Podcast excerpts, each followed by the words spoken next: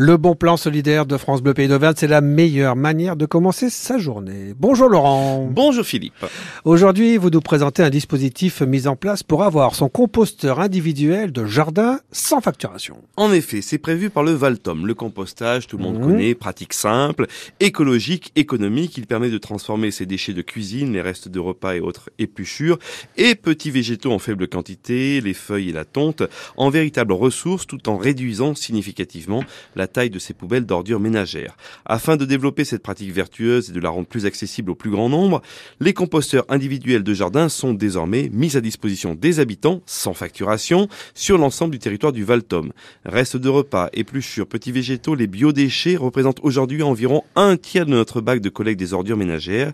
Ils constituent pourtant une ressource et peuvent être valorisés sur leur lieu de production sous forme de compost, précieux pour les particuliers ou pour les terres agricoles.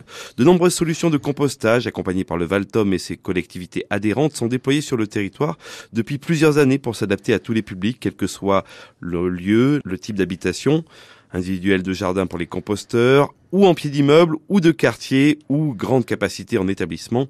Le compost obtenu peut bien sûr être réutilisé sur place et participer ainsi à la bonne pratique d'un jardin naturel. Réservons dès maintenant notre composteur. Chaque lieu de résidence a ainsi donc la possibilité d'être doté d'un composteur bois ou plastique d'une capacité de 300 ou 600 litres, équipement fourni, 7 ans à l'usager, période à l'issue de laquelle il pourra en recommander un si le premier composteur est abîmé. La mise à disposition des composteurs individuels est accompagnée d'une courte session de formation obligatoire des usagers dispensés par les collectivités en charge de la collecte des déchets ménagers afin d'aborder les bases de la pratique du compostage et de l'utilisation du compost obtenu. Bien sûr, faut pas mettre de plastique dedans ou autre Mmh, chose. Toutes les infos se retrouvent sur valtom63.fr et ça peut vous éviter également aussi d'aller faire un petit tour dans les déchetteries. Merci mon cher Laurent. Mais je vous en prie, mon cher Philippe, belle journée à toutes et à tous.